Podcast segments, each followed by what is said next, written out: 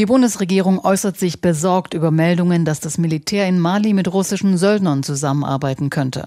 Der außenpolitische Sprecher der CDU-CSU-Bundestagsfraktion Hart fordert von Außenminister Maas, SPD, dass der Bundestag umfassend über die mögliche Anwerbung russischer Söldner in Mali informiert werde.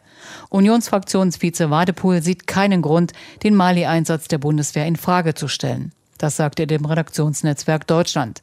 Beide sind sich mit Oppositionsvertretern einig, dass der Bundestag in die Beratungen über die Zukunft des Einsatzes von etwa 1000 deutschen Soldaten in Mali einbezogen werden muss.